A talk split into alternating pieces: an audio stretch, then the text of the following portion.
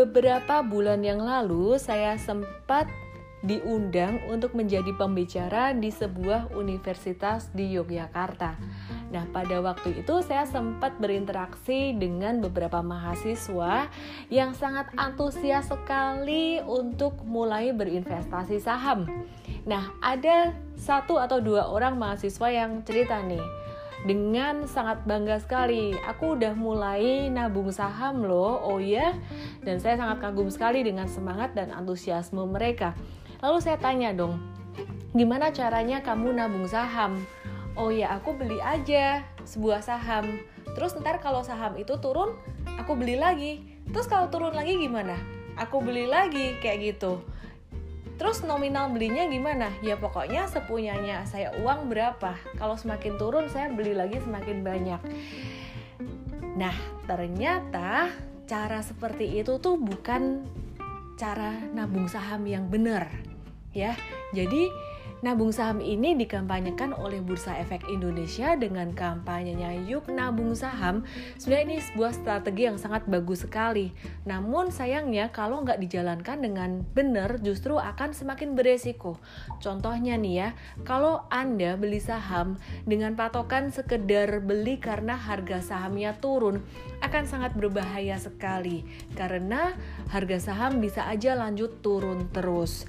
Nah, jadi gimana dong caranya nabung saham yang benar supaya kita bisa menghasilkan profit yang konsisten dalam jangka panjang dengan resiko yang sekecil-kecilnya. Dan yang menarik nih ya, nabung saham ini juga sempat dimention oleh Tony Robbins seorang uh, motivator kelas dunia ya dalam bukunya uh, kalau nggak salah judulnya The Money Master Game ya.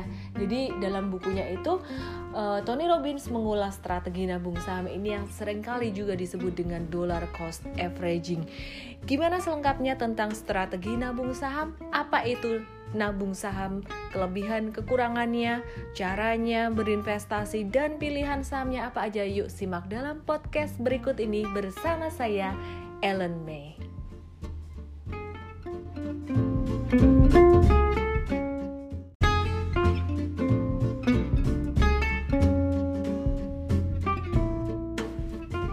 Apa sih sebenarnya yang dimaksud dengan nabung saham? Kenapa Bursa Efek Indonesia begitu semangatnya mengkampanyekan yuk nabung saham dan saya juga ada nulis satu buku khusus yang saya dedikasikan untuk masyarakat Indonesia dan Bursa Efek Indonesia dengan judul Nabung Saham Sekarang. Nabung saham ini adalah sebuah strategi investasi yang sangat berbeda dengan strategi investasi saham yang lainnya kalau strategi investasi saham yang lain kita butuh belajar tentang bagaimana caranya menentukan timing yang benar untuk beli dan jual saham. Contohnya nih, untuk strategi value investing, Anda mesti beli saham ketika saham itu value-nya lagi terdiskon. Nah, sedangkan seorang pemula nggak ngerti nih, kapan sih saham itu value-nya terdiskon? Sedangkan seorang trader ataupun seorang growth investor akan membeli saham justru ketika harga sahamnya mulai akan naik dan ditahan ketika terus lanjut naik sampai akhirnya tren berbalik arah. Kalau growth investor, dia akan beli saham ketika perusahaan sedang mengalami pertumbuhan yang luar biasa dari segi profitabilitas ataupun inovasi perusahaan itu sendiri yang timing belinya justru kebalikan dengan value investor. Nah, kalau masih pemula gimana dong? Kalau masih pemula bingung nih, mau pilih strategi yang mana, gimana cara nentuin timingnya, masih bingung. Yang menarik, ketika Anda menggunakan strategi nabung saham ini, Anda nggak usah pusing dengan mikirin kapan beli sahamnya. Ya, jadi Strategi nabung saham sekarang memiliki kelebihan yang pertama adalah kemudahan dalam menentukan timing beli saham. Kelebihannya adalah pada time diversification yang akan saya bahas dalam segmen yang berikutnya. Jadi, nabung saham artinya adalah Anda beli saham secara rutin ya. Rutin artinya dengan periode tertentu, dengan nominal tertentu dan juga sahamnya tertentu juga. Jadi Anda cukup beli satu saham aja nggak masalah, nggak usah banyak-banyak pilihan sahamnya. Pilihan sahamnya nanti saya bahas di segmen berikutnya ya. Nah, kemudian yang kedua, Anda mesti belinya dengan periode tertentu, komitmen. Sebulan sekali, atau tiga bulan sekali, atau setahun sekali, terserah Anda. Komitmen aja pokoknya. Pasang alarm di HP Anda. Di Senin pertama misalnya. Senin pertama setiap bulan dan gak usah ngeliatin harga sahamnya. Gak usah ngeliatin harga sahamnya. Kemudian yang ketiga dengan nominal tertentu. Nominal tertentu ini artinya misalkan Anda punya uang penghasilan ya, penghasilan Anda misalkan eh, 30 juta setiap bulan. Setelah Anda kurang-kurangin dengan kebutuhan yang lain, Anda alokasiin buat berinvestasi, uh, Anda punya uang 5 juta setiap bulan untuk berinvestasi. Nah, ini ada kaitannya juga dengan podcast saya yang sebelumnya tentang kita semua bisa kaya dan bahagia. Itu sebenarnya itu tentang aset alokasi ya. Bagaimana mengatur uang kita supaya kita tetap bisa berinvestasi. Oke, jadi poin yang ketiga adalah anda mesti tentuin dulu jumlah uang yang Anda bisa gunakan untuk berinvestasi, yang Anda bisa komit setiap bulan atau setiap tiga bulan atau setiap setahun sekali uang itu mesti ada untuk beli satu saham tersebut. Nah, itu yang disebut dengan nabung saham. Jadi nabung saham itu bukan asal beli saham ketika harga sahamnya turun apa aja kelebihan dan kekurangan dari strategi nabung saham? Yuk kita simak di segmen yang berikutnya masih bersama saya Ellen May dan jangan lupa share podcast ini ke teman-teman kamu. Salam profit.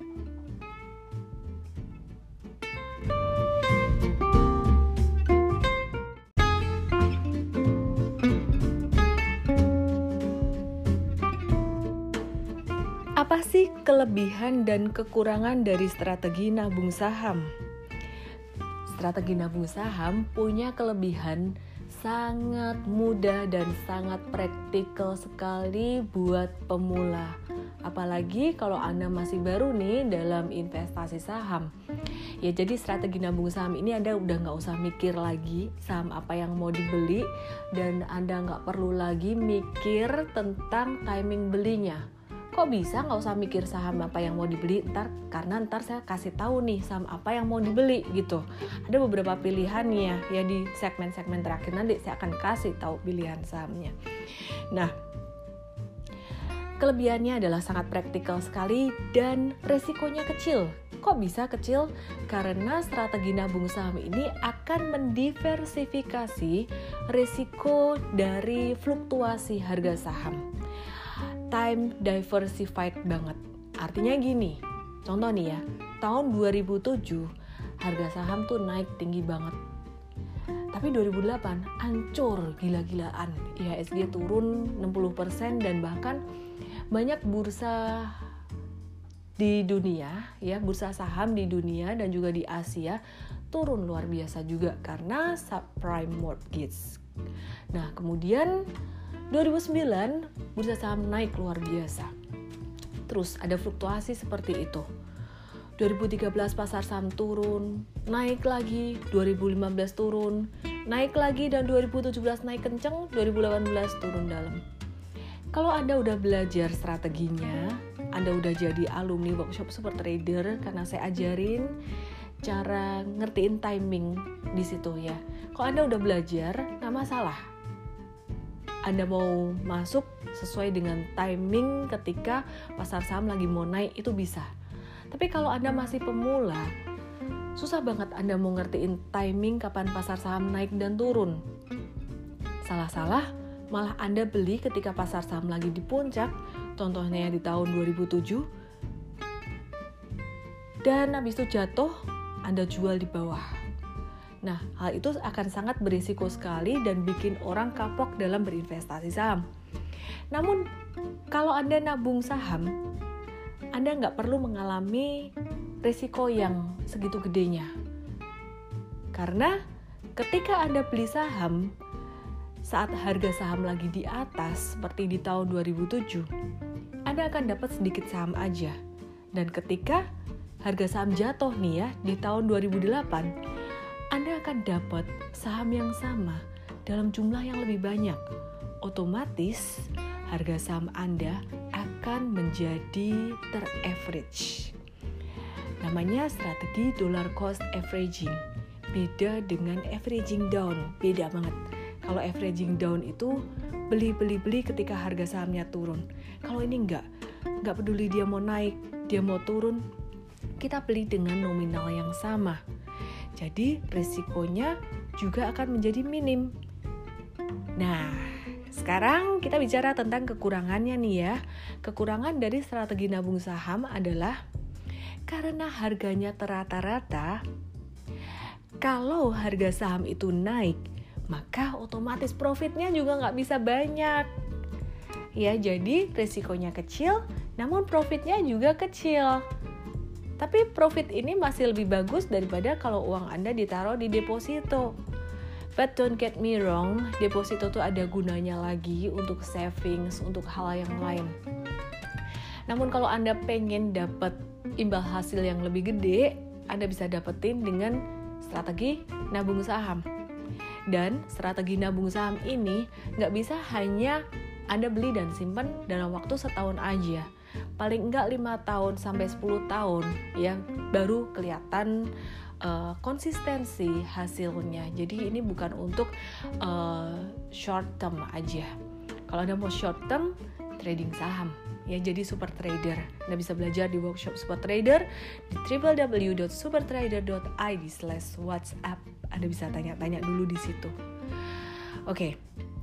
Sekarang kita mau bahas tentang bagaimana caranya milih saham di segmen yang berikutnya masih bersama saya Ellen May. Feel free to share this podcast. Thank you.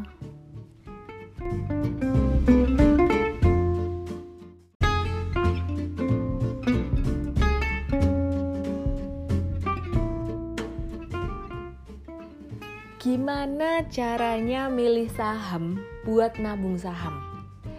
Hati-hati, kalau Anda salah pilih saham, bahaya banget pakai strategi nabung saham ini. Kenapa? Karena Anda sadar salahnya udah bertahun-tahun dan udah rugi banyak.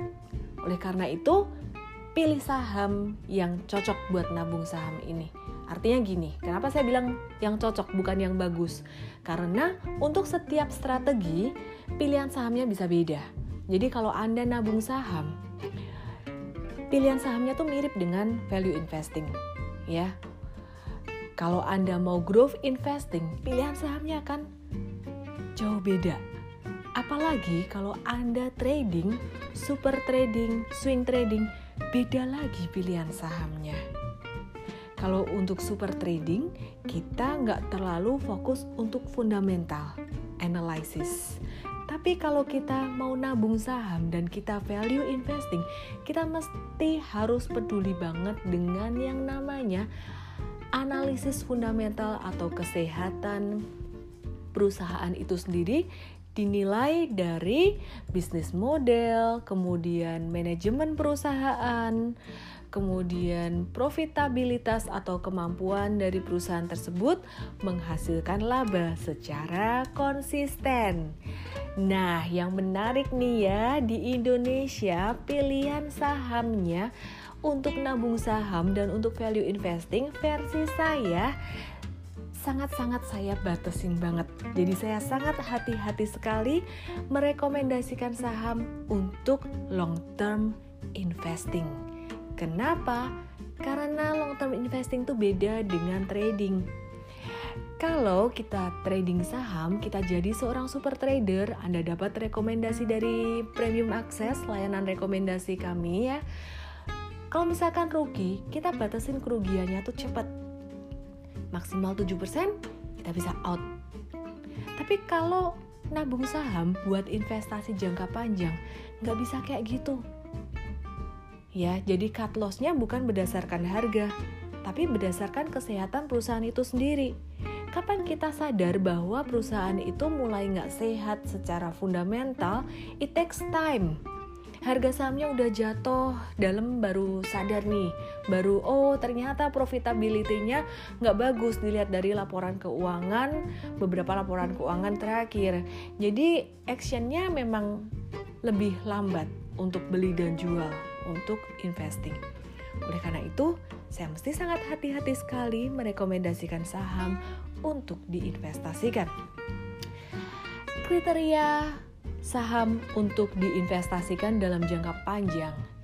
Yang pertama adalah perusahaan ini adalah perusahaan yang strong, kuat, bukan lagi perusahaan yang lagi bertumbuh atau growing. Ya, bisa disebutlah perusahaan blue chip. Mungkin ada beberapa orang yang berkata, ah nggak harus blue chip kok, second liner boleh, saham-saham kecil boleh, ya itu tapi itu orang lain lah, itu bukan saya. Saya akan menjadi sangat konservatif sekali, sangat hati-hati sekali when I get into long investment. Jadi perusahaan yang dipilih adalah perusahaan berkapitalisasi besar, di mana manajemennya udah solid, ada good corporate governance, dan kemudian perusahaan ini, poin keduanya adalah sektornya. Sektor yang sangat dibutuhkan oleh masyarakat banyak, bukan sektor yang cyclical seperti perusahaan mining, batu bara, CPO, dan perusahaan komoditas lainnya.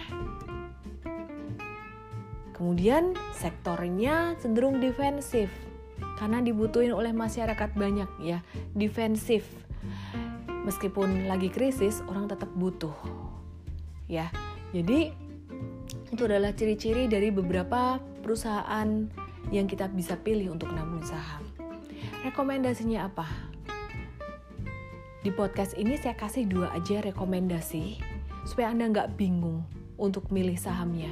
Tapi anda bisa lihat lagi pilihan saham lainnya kalau Anda mau ada pilihan yang lain, Anda bisa lihat di buku saya, Nabung Saham Sekarang, yang Anda bisa beli di toko buku Gramedia terdekat, atau Anda bisa beli online dari Scope, itu aplikasi dari Gramedia juga, atau Anda bisa beli buku buku fisik secara online di website saya www.ellendesmay.com/store www.ellendesme.com/store atau langsung aja WhatsApp ke www.supertrader.id slash WhatsApp bilang aja di situ mau beli buku nanti akan dibantu oleh tim kita. Nah, kembali lagi nih tentang pilihan saham dua aja yang saya rekomend di podcast ini. Yang pertama adalah saham Unilever yang memenuhi semua kriteria tersebut tadi. Dan yang kedua adalah saham dari PT Bank BCA. BCA ini memang dari sektor perbankan yang bisa dibilang agak-agak cyclical. Namun BCA ini sangat-sangat kuat sekali fundamentalnya. Jadi saya tetap rekomen untuk uh, nabung saham. Gimana dengan saham-saham lainnya seperti Bank BRI, kemudian PT Telkom, telekomunikasi, dan lain sebagainya, Anda bisa baca di buku saya Nabung Saham Sekarang. Oke, kita akan masuk ke segmen yang berikutnya, strategi yang lainnya setelah nabung saham. Anda mesti belajar strategi apa aja. Masih bersama saya, Ellen May, and feel free to share this podcast.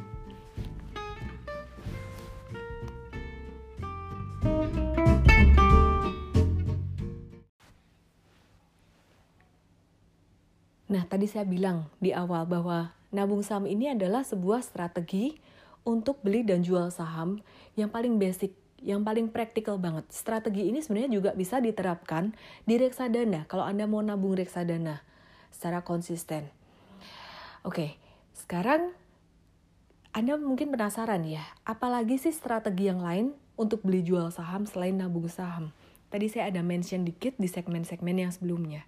Strategi lain untuk beli dan jual saham Untuk long term investing, ada strategi value investing. Pilihan sahamnya sama, kayak nabung saham. Tapi belinya kapan? Belinya ketika value dari saham-saham itu lagi terdiskon, which is gampang aja sih sebenarnya. Ketika lagi crash. Ketika lagi saham-saham tersebut harganya lagi jatuh dalam. Sebenarnya value itu bukan harga, tapi ketika harga jatuh biasa value-nya terdiskon juga. Contohnya ketika Unilever, saham Unilever jatuh di tahun 2018 harga sahamnya terdiskon sekitar 30-40 persenan, value-nya kebetulan nih ya juga terdiskon sekitar 30-an sampai 40 persenan. Jadi itu sebuah um, kesempatan yang sangat bagus sekali buat Anda yang mau investasi saham tersebut. Nah, kapan jualannya buat uh, si value investor ini adalah ketika saham itu udah mulai over value Ya jadi belinya ketika under value, jualannya ketika over value. Pilihan sahamnya, cara milih sahamnya sama persis ketika Anda pilih saham untuk nabung saham. Dan itu ada dijelasin juga di buku saya nabung saham sekarang.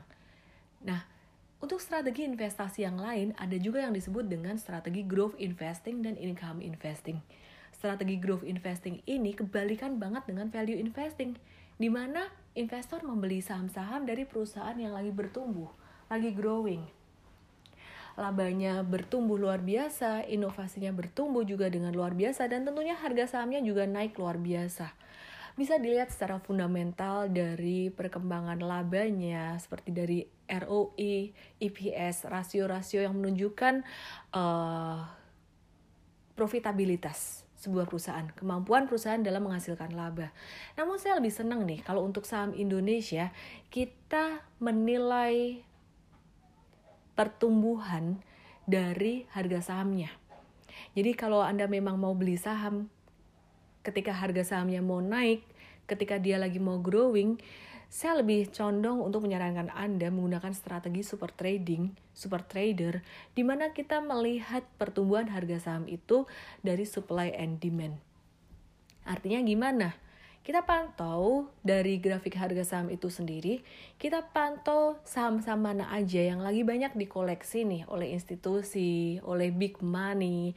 Kita lihat mana aja yang uh, lagi aktif nih lagi banyak juga dibeli oleh retail ya jadi uh, ada demand lebih besar dari supply dan kita bisa beli saham-saham tersebut kemudian kita akan keluar ketika kita melihat ada tanda-tanda distribusi dan yang menarik dengan strategi ini Anda nggak perlu tahu tentang fundamental perusahaan which is sangat-sangat kebalikan sekali dengan strategi investasi jangka panjang tadi yang di mana Anda harus ngerti banget tentang kesehatan perusahaan dan lain sebagainya.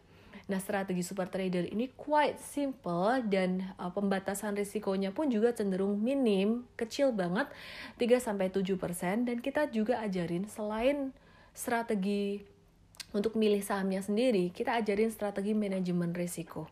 Saya akan bahas di podcast yang berikutnya tentang super trader atau kalau Anda mau langsung jadi seorang super trader yang profesional dan saya juga jelasin tentang bedanya strategi-strategi tadi di workshop super trader. Anda bisa belajar langsung di workshop langsung dengan saya tiga hari. Anda bisa tanya-tanya ke tim saya dulu kalau mau daftar di www.supertrader.id/whatsapp. Nah, itu tadi semuanya tentang strategi nabung saham sekarang dan ada bonus dikit tadi di segmen yang terakhir tentang gambaran dari strategi-strategi yang lainnya.